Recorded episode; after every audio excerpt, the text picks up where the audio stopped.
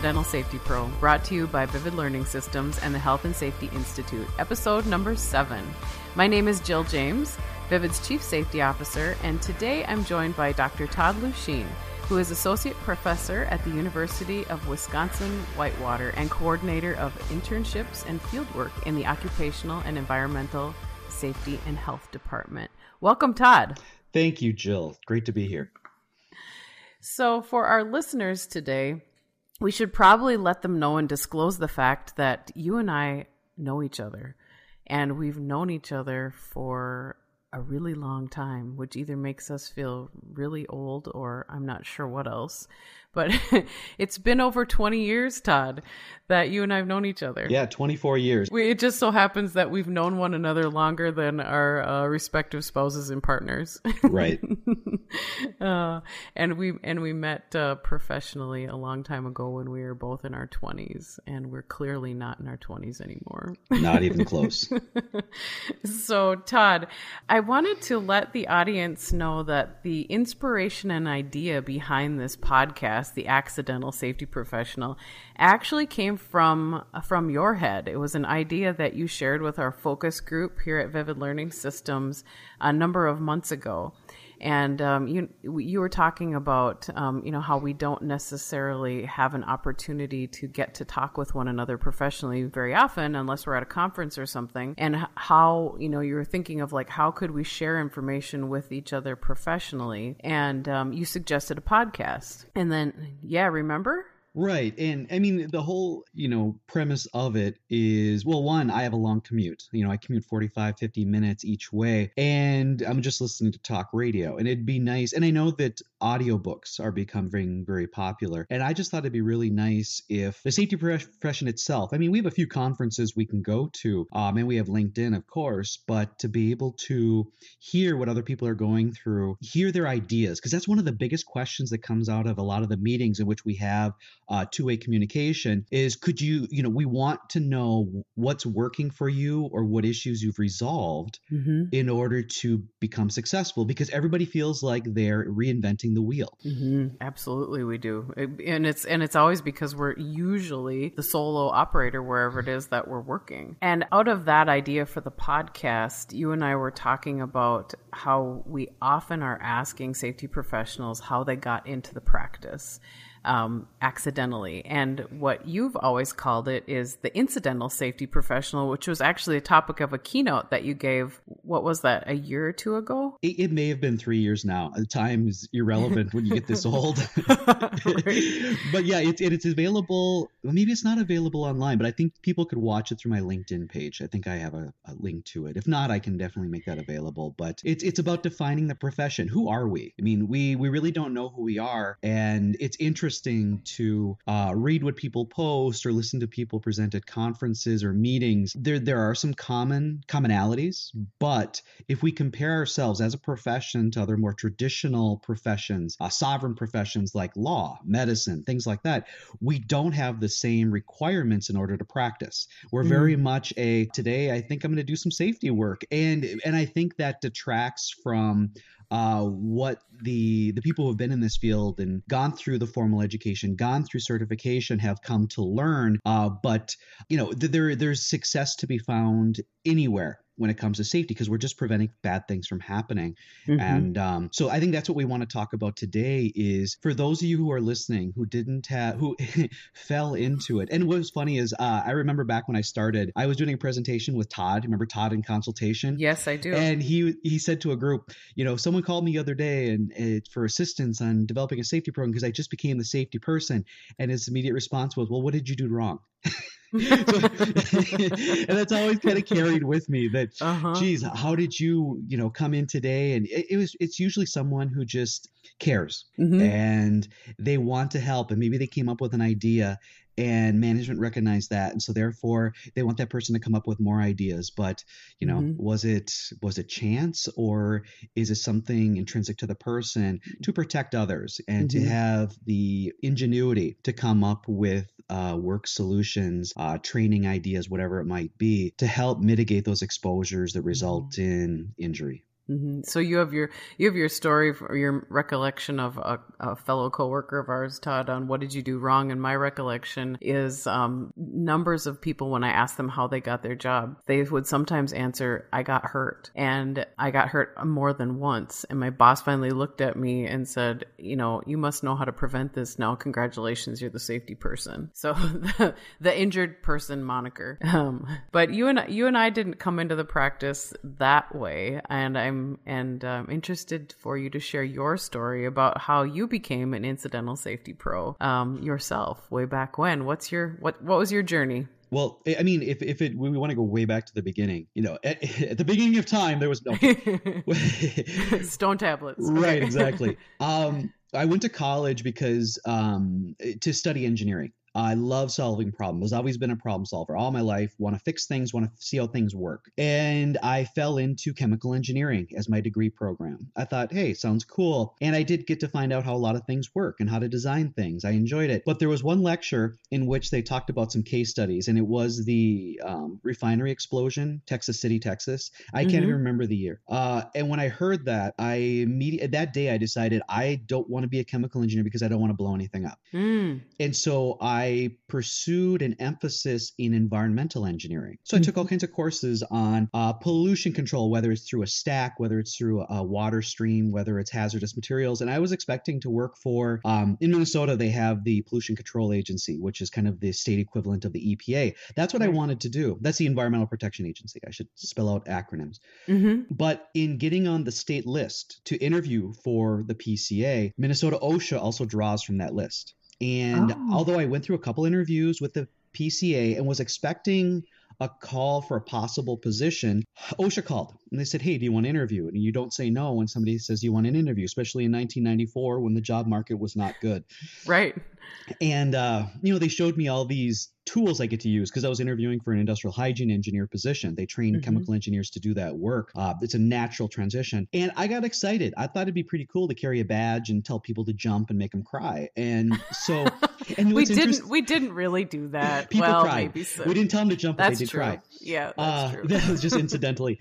and um, it was interesting too, is I actually had the same day I got the offer, I actually had accepted a consulting job helping a company pursue ISO 9001. Hmm. So I, it was interesting. So I, I, I, had two things going on at once, but um, once the consulting job um, wrapped up, I, I actually I loved working for OSHA. I really did. Mm-hmm. Um, you learn something new every day. You get to see so many different companies, and you really feel like you're making a difference but there was um, there was a time later in my career um, I didn't really t- I spent one year out in private industry as a product manager um, mm-hmm. where where I built a lot of my business and sales and marketing and um, finance skills.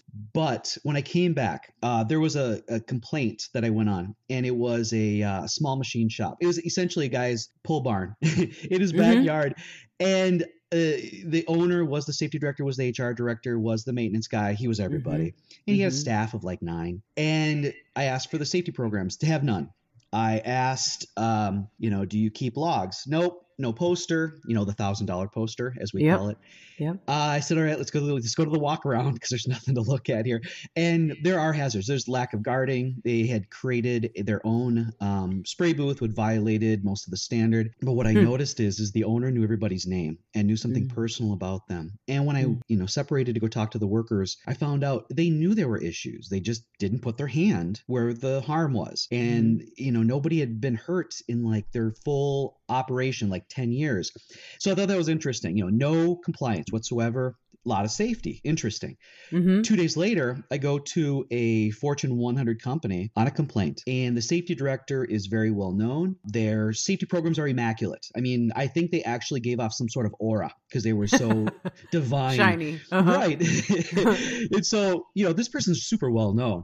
And so we go out to the area where the complaint is, and it's clean. I don't see any issues. I said, oh, you know, just excuse me for a second. I'm going to go talk to these workers just so I can close out my report. And this is going to be what we use to term a drive-by. Mm-hmm. Um, I'm like letting everybody know our secrets. And I, these workers just went off. This is the worst place ever. They hide things. They make us do stuff.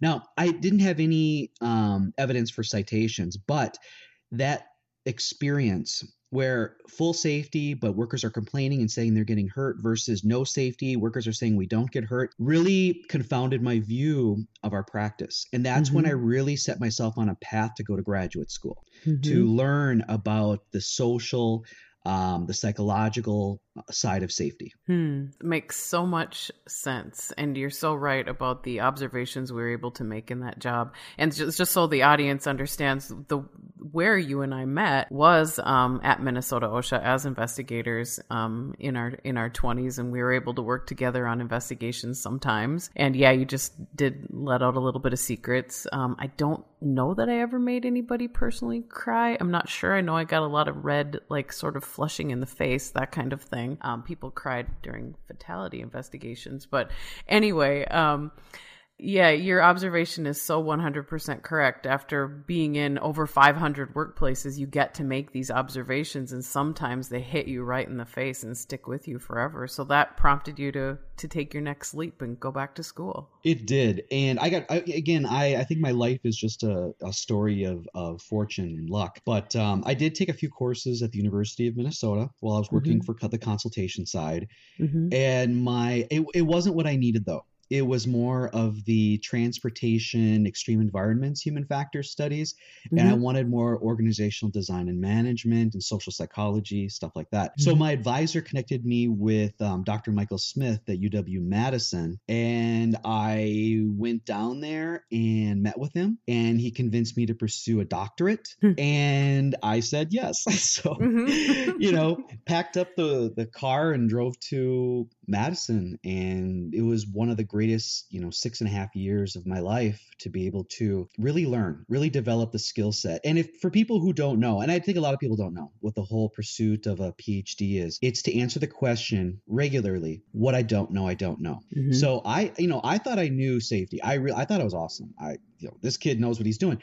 But when I got there, I couldn't just say, well, based on my experience, this is what I know. I would have to reference some some form of research or a technical publication or something and possibly argue for its validity, mm-hmm. its reliability. And through that exercise, which was painful, it's not it's not easy for everybody. I mean, I'm mentoring graduate students now in their master's level and they do struggle. You know, they have ideas, but when it gets to the point where you really have to argue, defend, debate your viewpoint, which you collected and its interpretation, that's when you start realizing I have to be more careful. And, mm-hmm. you know, I took all kinds of methods courses and stats courses, and I, it just, it's through replication, trial and error, and failure that you, you sort of become and uh, a scientist and through that experience they award you you know with the the doctorate the phd and so that's what it really comes down to. So anybody who rushes to uh, complete like a doctorate uh, you got to realize it's not the degree itself it's the pain it's the enjoyment it's the revelations that you go through in the pursuit of it that that makes you become a scientist. And i think that's mm-hmm. the important distinction um, that people need to hear about. Mm-hmm. Right. And so your PhD is in human factors. It's industrial engineering, but you're industrial correct. Yeah, the emphasis was human factors, but then I spread my wings and studied quality management through the business school there. I studied um, social inquiry through the sociology department. I learned uh, research methods and statistics through the psychology department. So it, it, it was a, it was more of a diverse degree than anything else. I was located within the industrial engineering department, but it, it, I was all over campus. Mm-hmm, mm-hmm. So, for people listening who are thinking, or maybe they're already on their path to earn a PhD, first of all, I'm going to just guess, and you probably know this, Mr. Scientist, that I'm I'm guessing there aren't very many PhDs practicing in safety right now. And if there are, what sort of focuses have you seen? Um, ones that are very similar to yours, or really different? Very similar. Um, I, I, mean, industrial engineering is really des- the design of work. So that's mm-hmm. how I practice safety. I practice it from the the study of the design of work, the worker, how they interact with management, the technologies that are afforded to them, what they expect to do for tasks, things like that. Mm-hmm. But uh, other PhDs, maybe industrial engineering, but maybe focus on more of the human factors ergonomic side.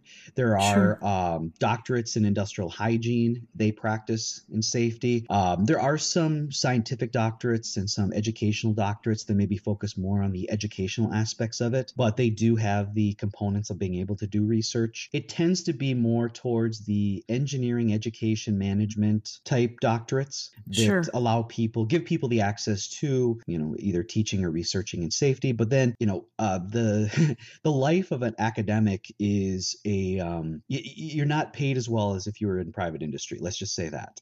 so I don't want to go too far into it, but um, like yeah. government work. Mhm. right, exactly, yeah. Mhm. Um, the the reward comes through the you know the experience and freedom, not Mhm. not the um, how big your paycheck is. Right, right. So when when I briefly describe you as my friend in your professional practice, I often say that you're growing the safety professionals of tomorrow through your work at the at the university right now. And you ha- you have this unique unique take on the profession based on the history and you know kind of what you've seen and the practitioners who are practicing safety. Many of us accidental, many of us without necessarily a formal background in it. And so I'm wondering if maybe we could talk with our audience today and share some stories about, you know, maybe if you just got that job dumped in your lap and you don't have a background in it, you know, what certificates are out there or what pursuit could someone who's just starting out right now who wants to know more, how could they do some self education or maybe what could their employer do to help support them? That's a really great question. I think that's one that a lot of people struggle with. Um, you you don't have to have a degree to practice. You don't have to have a certification to practice. I just want to get that out there. It's not a Yes. legal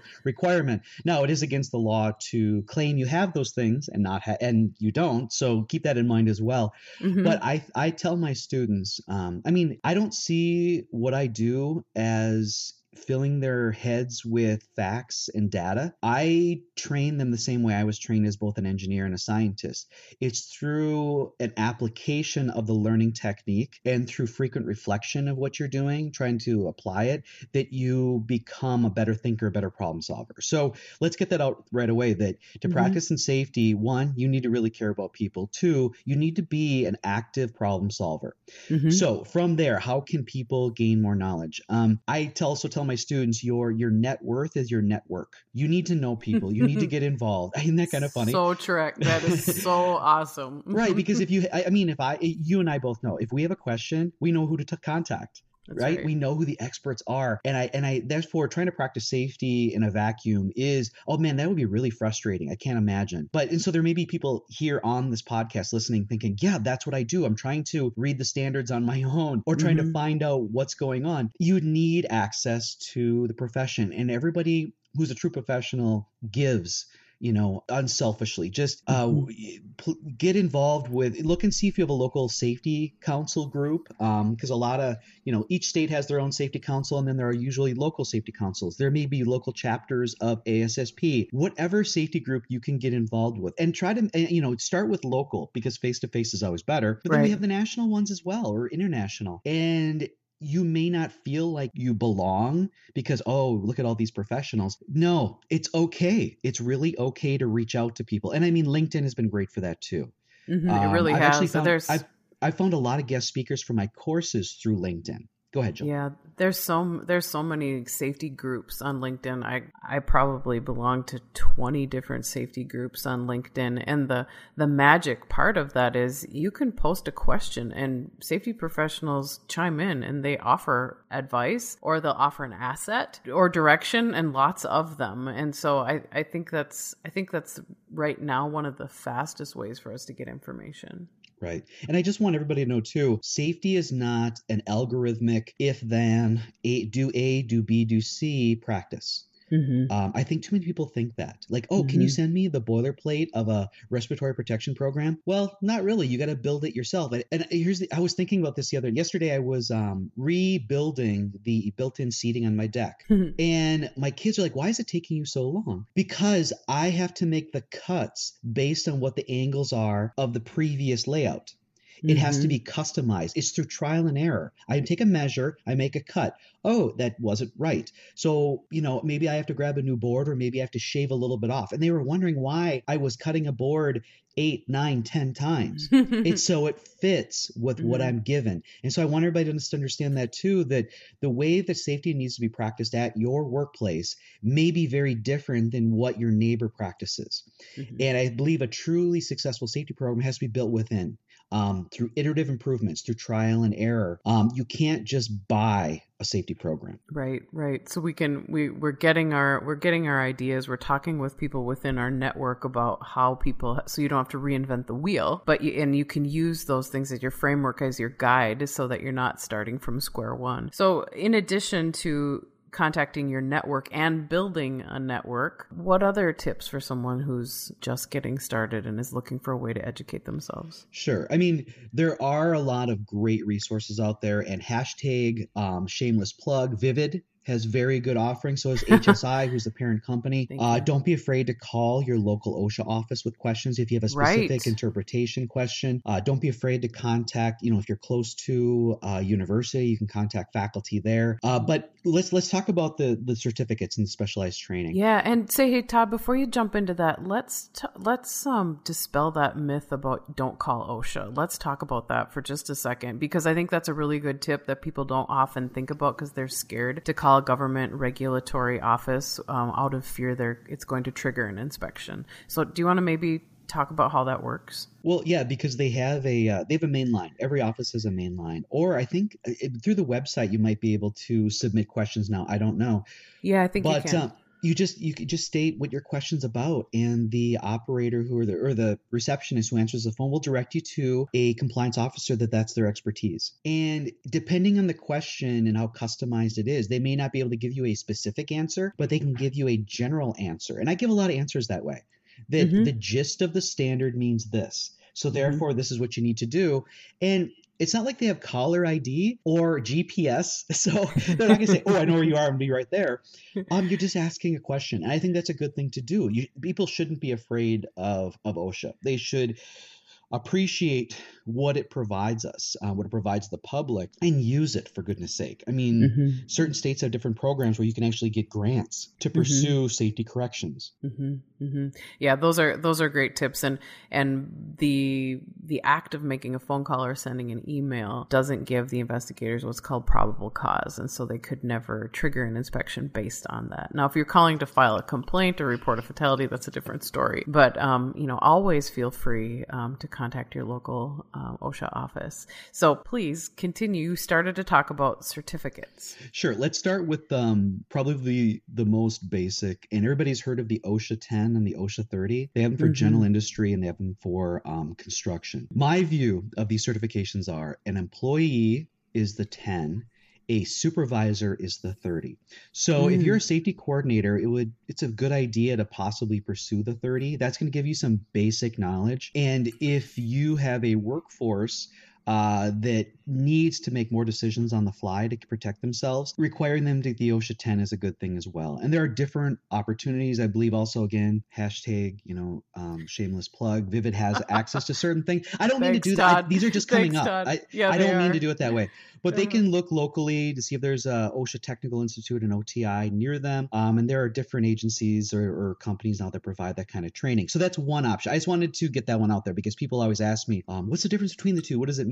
Um, no, I think I think for. that's good. And you can now take the course um, online from an authorized provider. And you're correct. Um, our company does is an authorized provider, and people can take them um, in person as well. Right. And I, then you know, at, and I want to kind of build off of the networking things we talked about yeah. earlier. That uh, joining a local network or group, they tend to have monthly meetings where they bring in speakers, and that's a good way to start gain. You know, first of all, finding out who the experts are in your area, but then to learn something. And almost every state has at least an annual, if not a biannual, safety conference that mm-hmm. you can go to. And then there are national events. You know, I just got back from the ASSP national event in San Antonio, and it was an amazing experience. I think there were, I didn't even count, but during the concurrent sessions, I think you had to choose between, I don't know, maybe 15 to 20 different speakers and let's say there may be four of those a day for three days i mean you can count those speakers that's a lot of different topics mm-hmm. and so going to one event like that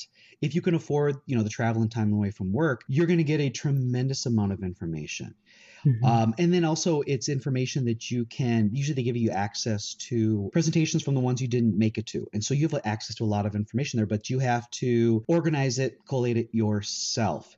Yeah. Um, beyond that, you know, there are the the the professional certifications. Those are tests or exams you can sit down for. And you know, so the gold standard, I think pretty much everybody knows, is the Certified Safety Professional. The uh, CSP is what a lot of people see it as. Um, it's offered through the Board of Certified Safety Professionals or BCSP. That's what a lot of professionals are working toward. But I, they just made an announcement, I believe a month ago, maybe two months ago tops, that they are transitioning to you have to have a bachelor's degree in order to earn the CSP. That is oh, that's something that's new. Yeah. And okay. people who do not have the bachelor's right now have to complete some sort of um, online educational course through BCSP in mm-hmm. order to maintain their certification. Mm-hmm. Interesting. So, yeah. Say, Todd, uh, you had mentioned ASSP a second ago, and I think let's let's circle back to that just for a second to make a to, in case people who are listening are going, "What's that?" Because there was recently a name change. So the American Society of Safety Engineers just went through a renaming convention for themselves and are now called the American Society of Safety Professionals. Um, Todd, can you? I don't, I don't I don't know if you can speak to this. You likely can. Can anyone be a member of ASSP? As far as I know, yes. Um, and, and I'm glad you brought that. I'm glad you brought that up. Um, let let's even like rewind a little bit more. If you're listening to this, you should be familiar with something called the Triangle Shirtwaist Fire of 1911. Yes. Because it was that event in New York City that set off the start of the American Society of Safety Engineers. But I think they were called like the um, uh, casualty inspectors or something at that time? Something like something like that. I believe that our first labor secretary Frances perkins worked for that entity that you're talking about. Right. And then also at the same time national safety council came to be. Um, and and so that that was a significant event. So if anybody here is listening and they're like i don't know what that is if you go to youtube and you search for the Triangle Shirtwaist Fire, look for the um, documentary created by, uh, it's like the PBS um, American Experience. Mm-hmm. I know mm-hmm. they try to take it down, but people keep posting it. Thank you, mm-hmm. by the way, for the people who do that. And it's about an hour long. Watch that. It's, it's wonderful. It's very profound. Um, yeah. There are all kinds of other documentaries about how disasters led to important things like these, you know, societies, these these agencies that we rely on quite heavily, um, but also some of the standards that are out right. as well. I, I, mean, I always I always think of the Triangle Shirtwaist Fire as the birthplace of our current life safety codes. Right, exactly. Um, and then you know there's the, there's the um, the the Bhopal incident. Uh, there was Chernobyl. You know the the um, the Deepwater Horizon. All these mm-hmm. things have given way to bringing the importance back to environmental safety and health and the need for standards and regulations. So back to ASSE, turning to ASSP. So this was a historic event. the The society is changing. It's evolving, and it's it and that's why I think this event um, that I attended in San Antonio was so important. It was historical. Um, name change. There's a new focus. They're expanding their offerings. And I, I again, I'm going to shameless plug again. Um, I am going to, I'm the incoming vice president on the Council of Professional Development. And one of the things from my platform is to make training and education so resources more readily available uh, through hmm. audio through you know video through digital means and mm-hmm. i would like to make it easier for people who are just coming into the profession with no degree no knowledge to have access to the basic knowledge the mm-hmm. things that maybe you and I take for granted sometimes, but we don't because you and I talk about it so often. Mm-hmm. The basic skills. Where do you start? Right. In building a safety program, it starts with auditing. It starts with record keeping. It starts with basic training. And um, it, it, but by, by providing resources, case studies, evidence, where people can start, I think we can, you know, actually provide a greater good, you know, just mm-hmm. by making that kind of information available. Things that a lot of people who've been in the field for 15, 20, 25 years, you know, maybe take mm-hmm. for granted. Right. Right. Todd, as as you and I are talking, it's occurring to me that we're giving people ideas of like sourcing places that they can go um, to find information. Like we're just citing ASSP right now. You cited uh, National Safety Council earlier We've dropped a few other names. But when people are doing their own, let's say just a simple Google search, and they're trying to research a particular topic on safety or look for safety programs, do you have any advice um, as a researcher on what pitfalls they should avoid, you know, just to be careful by way of sourcing so they're not getting bad information? Yeah, I, I mean, I don't want to like point out any of the right, you know, the bad but, sources, but, but but what should people look for? Like by way of just your as a professor, what would you tell your students if you're researching something? You know, what do you look for in a source? Well, one is I don't I don't accept Wikipedia as a Right. source. I mean, you can use that to direct you to another source, Mm-hmm. but I mean, peer-reviewed work is of course the most reliable in that somebody has actually written something or done a study or talked about experience, whatever it might be. A case study is also research, Mm-hmm. um, and it's been reviewed by other experts and they've deemed it acceptable. So Mhm. those are very reliable. Um, when people blog, you know, it's you got to take it. You got to look and find out who the person is. Do they Right. have the experience, the knowledge, the skill sets, the abilities in order to generate that type of information? or were they a writer for some kind of company and they have no idea they were just writing Right. yeah to get words on a website Yeah, and I mean, I myself subscribe to a lot of different weekly uh, electronic uh, newsletters, Mhm. and I, I use them just to kind of gauge. It's more of a like a thermometer for me and where things are going. I don't really read them and go, "Oh, this is brand new," but every once in a while, you know, they bring up a topic or provide a reference to something that Mhm. I wouldn't have otherwise heard about. So Right. you got to kind of yeah, you got to take everything with kind of a grain of salt or a teaspoon of sugar. Um, helps the medicine Mhm. go down. mm-hmm, And um, he- but as far as is it verifiable? Well, that's when you then go to your network. Your network can verify certain things, and so that's why I would say. right. Um, let, let's just also talk about the OSHA website. that's what i was going to say that's where i start always Me too. It's it's an Yeah. indispensable source of great information, but it's also a labyrinth that you and I Mhm. know about. Mhm. And remember, I had tried to create a, uh, a tour video for my students, and that is also on YouTube. But there's so much more to it. it. Actually, just the other day, Jill, someone contacted me out of the blue because they're a consultant, and they block. They believe that um, one of their um, equipment suppliers lied to them or didn't tell them the whole truth. And so we Mhm. I went and found the letter of interpretation and we talked about it. And I looked through the standard itself and found where the issues were. And we talked about it. He sent me some pictures and we resolved the issue. I mean, it Mhm. maybe took me 15 minutes of time online to get Mhm. those resources for him. And I talked to him on the phone for like 15 minutes. Mhm. And that, that it, it can be that easy if you know the right people and you and i both know i mean somebody goes oh how do i interpret this standard i go to the letters of interpretation i'm sorry i Mhm. do or can osha do this well i go to the field operations manual you know Yeah. i don't try to guess things i actually look to what it is and sometimes i get corrected you know i've i've I, and again i'm i'm on a first name basis with uh, all the local area office directors you know i can call them they can call me and they do sometimes with how things are going. It's it's developing those relationships that make those resources more readily available Right, exactly. So when when we're when we're talking about the OSHA website in general,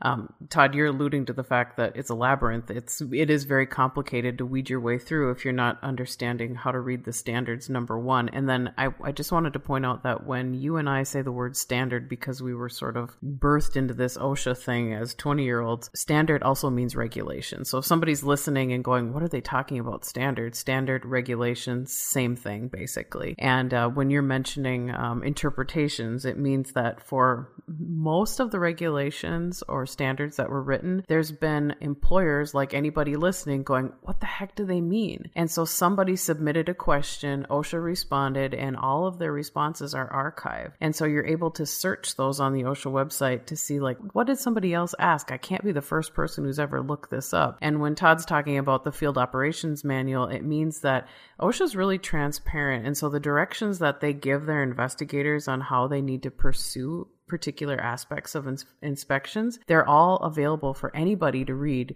And so the field operations manual is really that instruction book for investigators. So you can you can read that too, and it's all it's all on their website. Right. And I mean, we, you can look up uh, the citation packages that companies have received. You can see the inspection history for specific companies. We didn't even mention the uh, compliance memos, the standards memos, the Mhm. technical and education memos.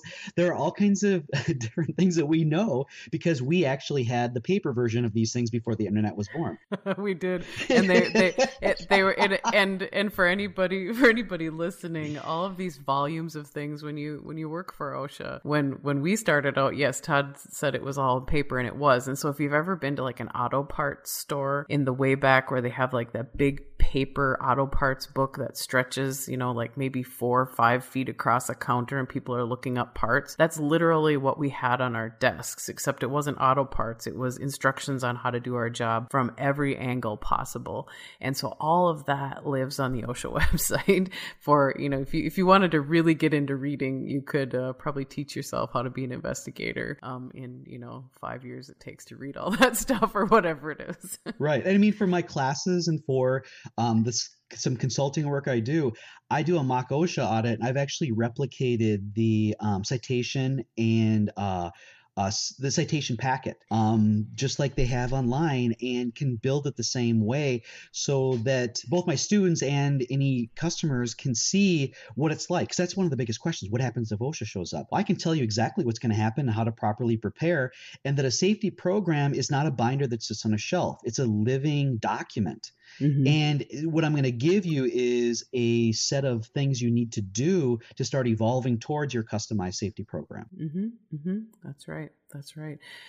So we took that little that little uh, offshoot there for a moment, uh, do- dove into our OSHA history, and and you know if people are listening and thinking, "Gosh, you know, Jill Todd, could you do another podcast just on OSHA stuff?" Let us know um, because I think we'd both say yes to that.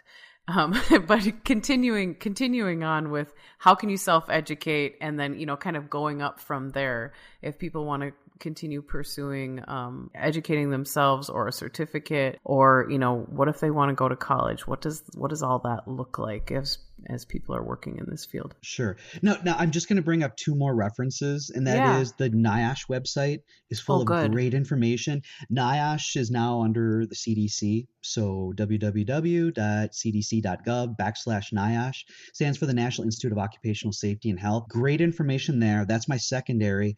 And mm-hmm. then I also play around on the Bureau of Labor Statistics website. Yeah, me um, just looking at injury data. I was on it the other day for like 45 minutes because now mm-hmm. their reports aren't just in PDF and HTML, they're in Excel. And so they actually share data with you. So you can actually really break it down yourself if you need to. And so I, I find that stuff interesting. So those are those are really good resources the Bureau of Labor Statistics, if anybody's wondering, um, if you want to compare like your type of industry to other industries like you based on your um, particular um, NAICS or SIC code, Standard Industrial Classification Code. You can look that all up um, on the Bureau of Labor Statistics and you can search by your state. There's lots of different ways to search. So if you're looking for data, like how do we stack up? Like you're trying to prove it to your employer, like how are we doing compared to everybody else, like every other industry or industries exactly like you or industries in your state. Um, all of that information is uh, available on the BL BLS's uh, website. Right.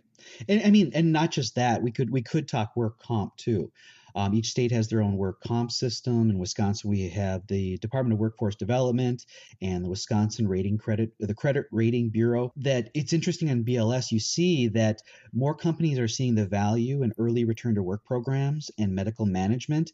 Mm-hmm. That the incidence rate, the the uh, transfer restriction incidence rate, is higher for um, private industry than the local and state government numbers, only for that one particular statistic. So mm-hmm. I mean, that's we're not going to get into it here, but just people should know that if you're not uh, working with your healthcare providers in both pre and post injuries, you are you're losing money. Mm-hmm. Okay, mm-hmm. so uh, yeah. what, where were we going? We were going to go. We we were going. Um, you were talking about certificate programs, and then leading into you know if someone wants to go to college, what would they pursue? How where would they go, and how far can they take it? Right. Now, there are different um, companies and agencies like the OSHA Technical Institute where you can go to like a one day, two day, five day um, seminar or class and get an actual certificate, you know, a piece of paper that says you attended. Now, those don't necessarily mean you have to take an exam at the end to show you've learned something. It's just you sat through it. Those yeah. are certificates.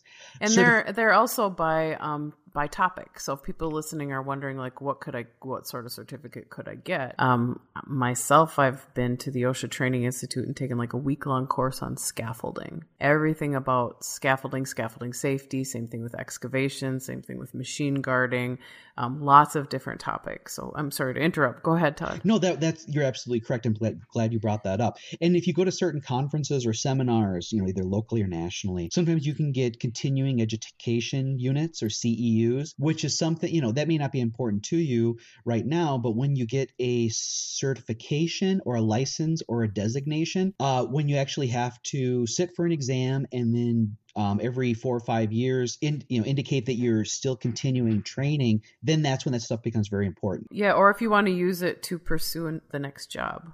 Right, exactly. Yeah. Mm-hmm. Um, you know, I have my professional engineering license. I've got my CSP designation. I've got my CIH designation. So I have to go through a lot of continuing ed and track that stuff and to make sure to demonstrate that I, you know, not only did I pass the exam years ago, but I still earn it. You know, mm-hmm. I, I can still practice and I and I've kept up. So that's something people need to keep in mind. Now, as far as you know we've got the certificates you can get through specialized air, you know training there are different types of degrees available out there and i'm gonna i'm gonna give you my opinion on this mm-hmm. in that um, people don't understand the difference between national and regional accreditation Mm. Um, there are all kinds of different accrediting, educational accrediting boards out there. And what I've been told, what I've learned, and what I've read is that regional accreditation is a little bit more stringent. So um, your your land grant universities tend to be regionally accredited.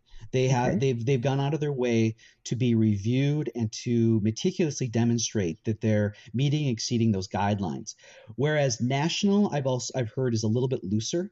Okay. So it's it's not as transparent. It's not as difficult. Um, and so you just when you when you when you see these ads, also if you see a lot of ads, you know, flashy ads, question it. They're trying to sell you on something. They're trying to convince you, hey, spend your money here. It's a lot less than these other things, but you get what you pay for people. Um, mm-hmm. I mean, we were taught that when we were kids, and it's so true that something that's easy to acquire probably isn't as valuable as something that requires commitment and time and money.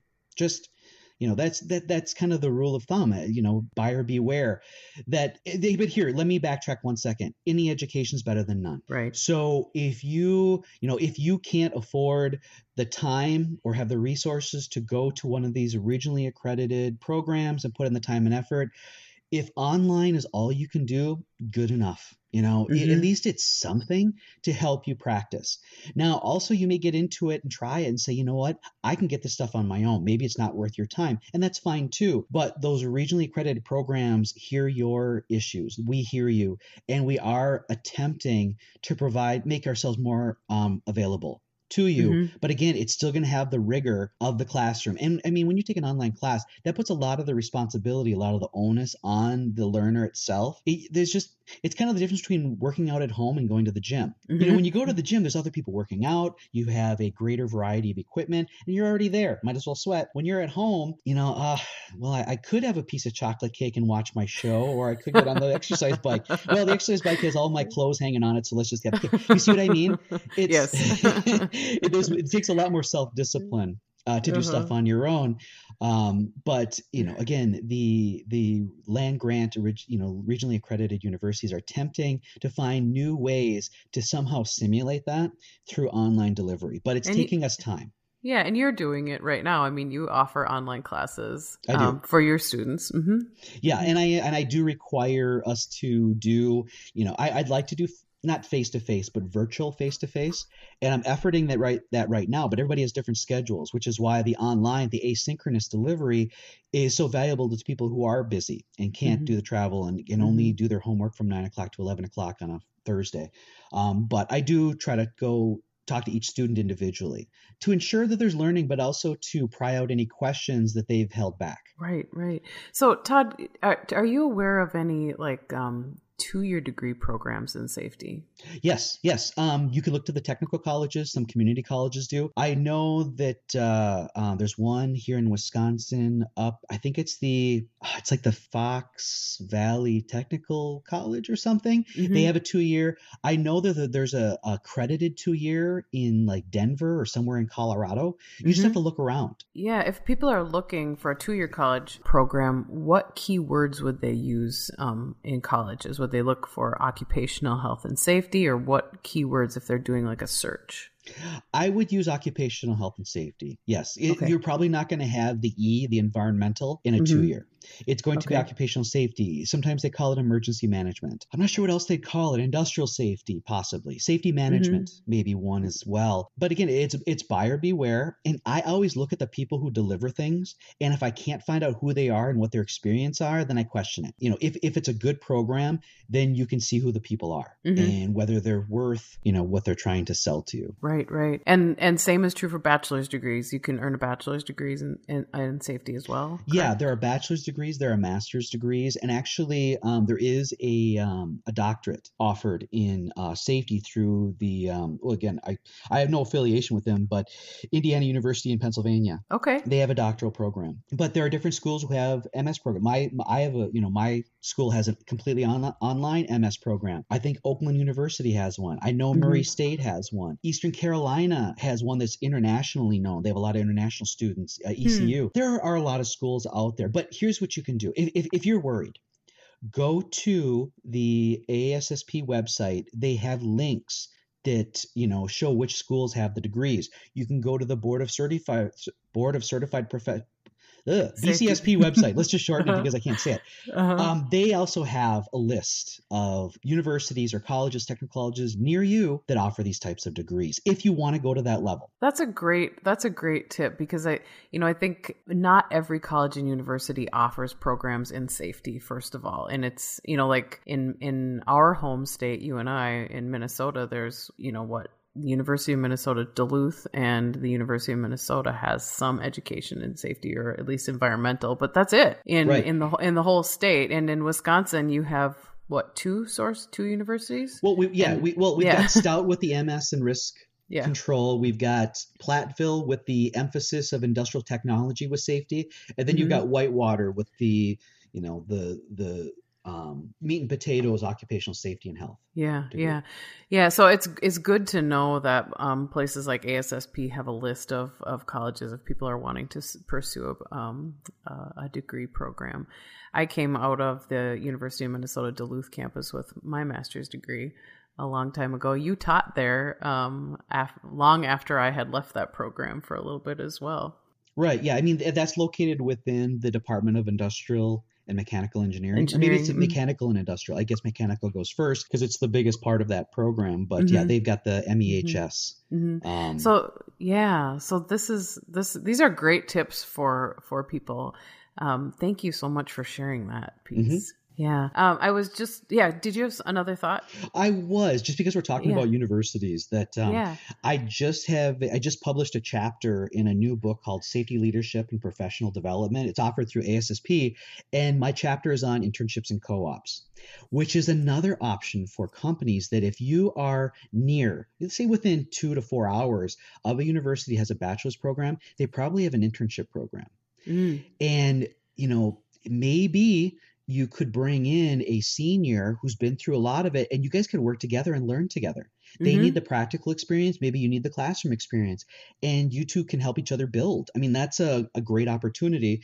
And in that chapter, I lay out everything. I talk about, you know, the websites, where to find out where the programs are. I talk about what pay is, um, what are the basic requirements of an internship. Um, I've kind of been like deemed the expert in that area just because I took over that program like three years ago. Right. I think that that is a very good tip, particularly for employers and and people who are eh, who are students right now as well. I get frequent calls and emails from employers who are looking to fill safety positions. And their question is where do I go? How do I look? How do I find somebody who's qualified? Um, what schools can I go to? Like, Jill, where do I go? I got three calls like that last week. And I often are, are suggesting that they go to universities and look for interns so that they can, you know, they can at least get started and try some people out. Um, and, you know, get somebody fresh out of a program is one of the avenues and ideas that I give them. Um, so that's a great, that's a great tip for employers and students as well. Um, internships are powerful. Todd, do you want to repeat uh, the name of the book in case someone is interested in that chapter? I think that's a good idea. It's it, the title is Safety Leadership and Professional Development. It's um and it's through the American Society of Safety Professionals. So you can go to their website, uh, www.assp.org, and go to their, I think there's like a book or a media link. And they offer it through there. Now, Jill, there is one area we haven't discussed. It just popped into yeah. my head, and that is everyone's required to have uh, workers' compensation in order to operate, or, they fill out the self-insured, you know, with their state.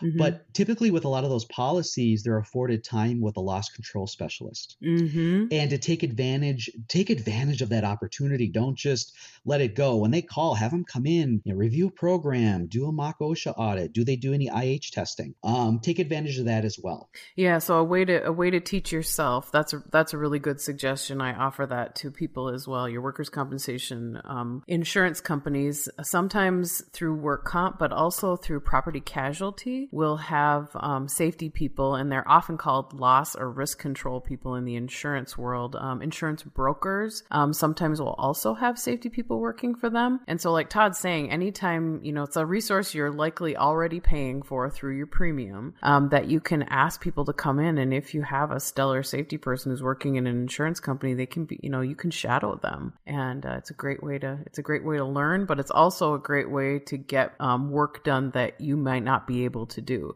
Uh, particularly, Todd just mentioned IH testing, so industrial hygiene testing. Um, you know, if you're trying to figure out how am I going to do noise monitoring, how am I going to do air monitoring, how am I going to, you know, uh, you know, we've got stainless steel welding going on, and I don't have the equipment it takes to monitor for hexavalent chromium, um, you can likely get that accomplished through your insurance carrier or through your broker. Right. And also the universities sometimes do class projects. Um, mm. I had a place this last semester where I brought in my students. We did full shift sampling for noise and we did an industrial robot um, sort of uh, its its operational envelope to figure mm-hmm. out what would need to be guarded and what guards are available. So students need experience. And so if you're near a university has a program, man, take advantage. I mean, you have to plan that stuff, you know, months in advance. And yeah, you got to put up with students and, and professors, but you may be able to get some information you hadn't had prior. And that's probably the most important thing.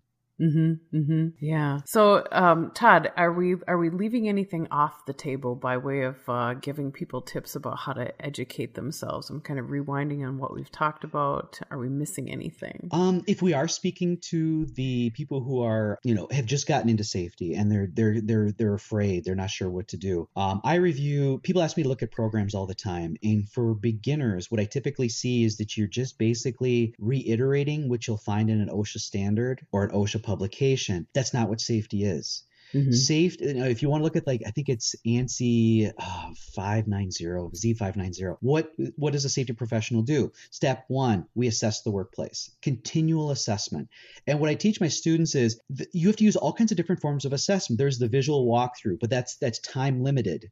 Mm-hmm. Um, you have to do job hazard analyses or job safety analyses. You have to do process hazard analyses. You got to interview workers. You got to get their perception. You have to do training. There's a lot of different things you do, and each one just provides you a different perspective of the true safety picture, which is very hidden. And so the more, the different approaches you take, uh, the different perspectives you gain, it just gives you a better understanding of what needs to be controlled. And that's the second step, coming up with controls. Because if you don't eliminate the exposure, then it's it's a matter of you know when it's going to happen and, and how bad it's going to be mm-hmm. uh, you have to make sure that your training is actually providing some form of knowledge skill or ability to avoid hazards. Because mm-hmm. if you're just reading you know oh i'm going to have a respiratory protection program. I'm going to read to them the cfr 29 cf 20, 29 29 cfr 1910 134 that's not helping them Right. You have to sample the air to find out what do they need a respirator? What type of respirator do they need? Now, this is how you wear it. This is how you do a fit check. This is how you do a seal check. This is how you clean it. This is how it stores.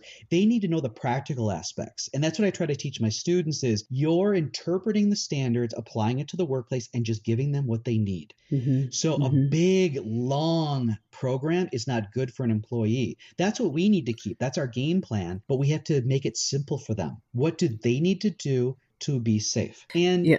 it needs continual updating. There, mm-hmm. we never have the right answer that's going to be sustainable um, because people change, the technology changes, the production rates change, the services change, the customer changes. So we have to regularly reevaluate what we're doing. Mm-hmm. And and keeping it simple also means not making assumptions on what people's knowledge base is either. Right. You know, I think I think that's um, something that often gets missed, um, especially if you just apply the cliche common sense. Right.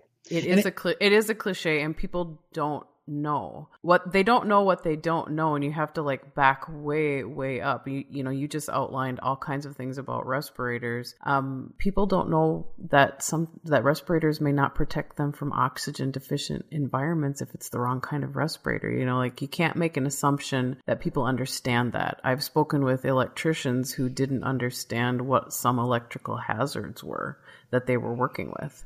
Right. You know, just like we, we can't make assumptions in our practice. We have to start at the very basics. right. And I mean, we didn't even talk about the hazard control hierarchy. Yeah. okay. Is it, is it, is it more economical to create a respiratory protection program for 30 people and maintain it? Or is it more economical to design a ventilation system so that we don't need a respiratory protection program. Right. Same thing with hearing conservation. Same things with lacerations. You know, oh, we're we're spending all this money and all this time and all this effort to guard, you know, put protective equipment on people's arms and hands when it slows down their work. So therefore they don't wear it when we're not around and they're still getting cut. Mm-hmm. Yet we're still spending all the money. Is can we mechanize certain things or can we redesign the work so that they don't need it?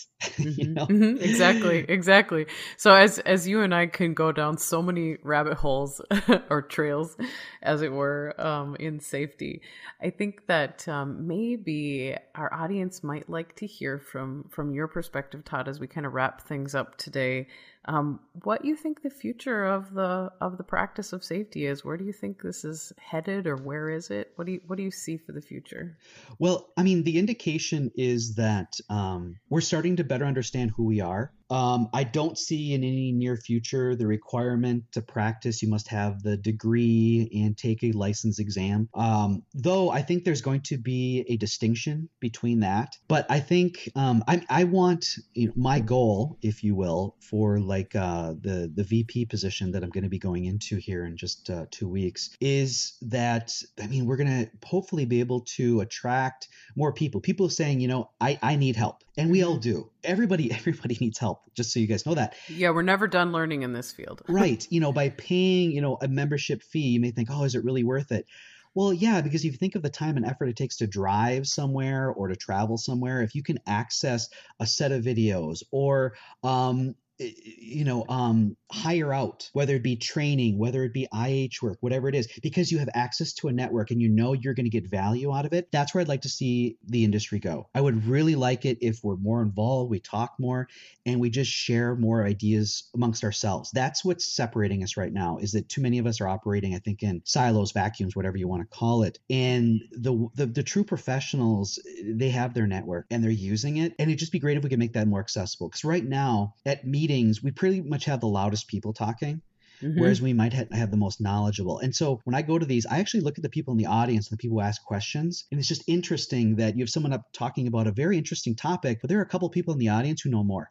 mm-hmm. Yeah, right. and how can we tap into that? And so lists of experts, um, you know, people who are available, more mentoring. We need more mentoring definitely. Mm-hmm. But who's mm-hmm. going to control it? Um, who's going to manage it? That's where I see. I think there's going to be. I think companies see the value in it. I think we're coming up with more evidence that there is a financial advantage to companies who really do safety correctly. And it would be nice if that weeded out the um, the snake oil salespeople mm-hmm. who are selling things that don't work. And and just like anything, everybody, um, just because there's a new name to something doesn't mean it's it's, it's going to be a silver bullet um, or a miraculous cure. I, I, I see things that are repackaged, things that worked maybe a few years ago, but it's not a sustainable approach. And I like that sustainability is becoming more of a common term when we talk about environmental health and safety. Mm-hmm. Wonderful, wonderful. Todd, thank you so much. Well, for the information today, but also for the inspiration um, to get us to launch this podcast. And hopefully, uh, safety professionals are finding it helpful and useful, hearing from lots of different people in our professional practice. And I just um, really appreciate not only your friendship and your professional friendship all these years, but also the inspiration for what we're what we're able to share today. Of course. And I just want again reiterate to everybody, find us on LinkedIn. Don't be afraid to contact us. Oh, yeah. Oh, and, and for, for those of us like you and I, Jill, you may have to email or call us several times. Don't take it, um, you know, don't take it personal. we get inundated, we get busy, we travel. Um, but uh-huh. to reach out and to make those contacts, that's where you start. That's the simplest way. Because I know people who can spend a day trying to figure something out Whereas if you contact or know someone like Jill or I, we can give the answer in maybe 10 minutes because we know it. I mean, you just kind of think of the time. It's right. Yeah, and so that's right. I mean, because you and I talked about should we hire someone to mow our lawn? Should we hire someone to clean our house? Because time is money, and yep. so I'm just you know, yeah. people are like, what are they talking about? Now they're talking, yeah, yeah, sorry. right. Also, no, that that's it's it's it's so true, and just know that we, we never know it all. I know I shot you a text uh, a week ago with a specific clarification on some piece of the law. I'm like, I think I know this, but I need to run it by somebody else. Right anyway so i think i think you said it perfectly earlier. Your net worth is your net network and so yep please keep networking. And with that, um, thank you all so much for joining in and listening today. And thank you for your work and all you do to make sure that your workers make it home safe every day. You can listen to all of our episodes at vividlearningsystems.com or subscribe in the podcast player of your choosing. And if you have a suggestion for a guest, including maybe if it's you, um, please contact me at social at vividlearningsystems.com. Until next time, thanks for listening.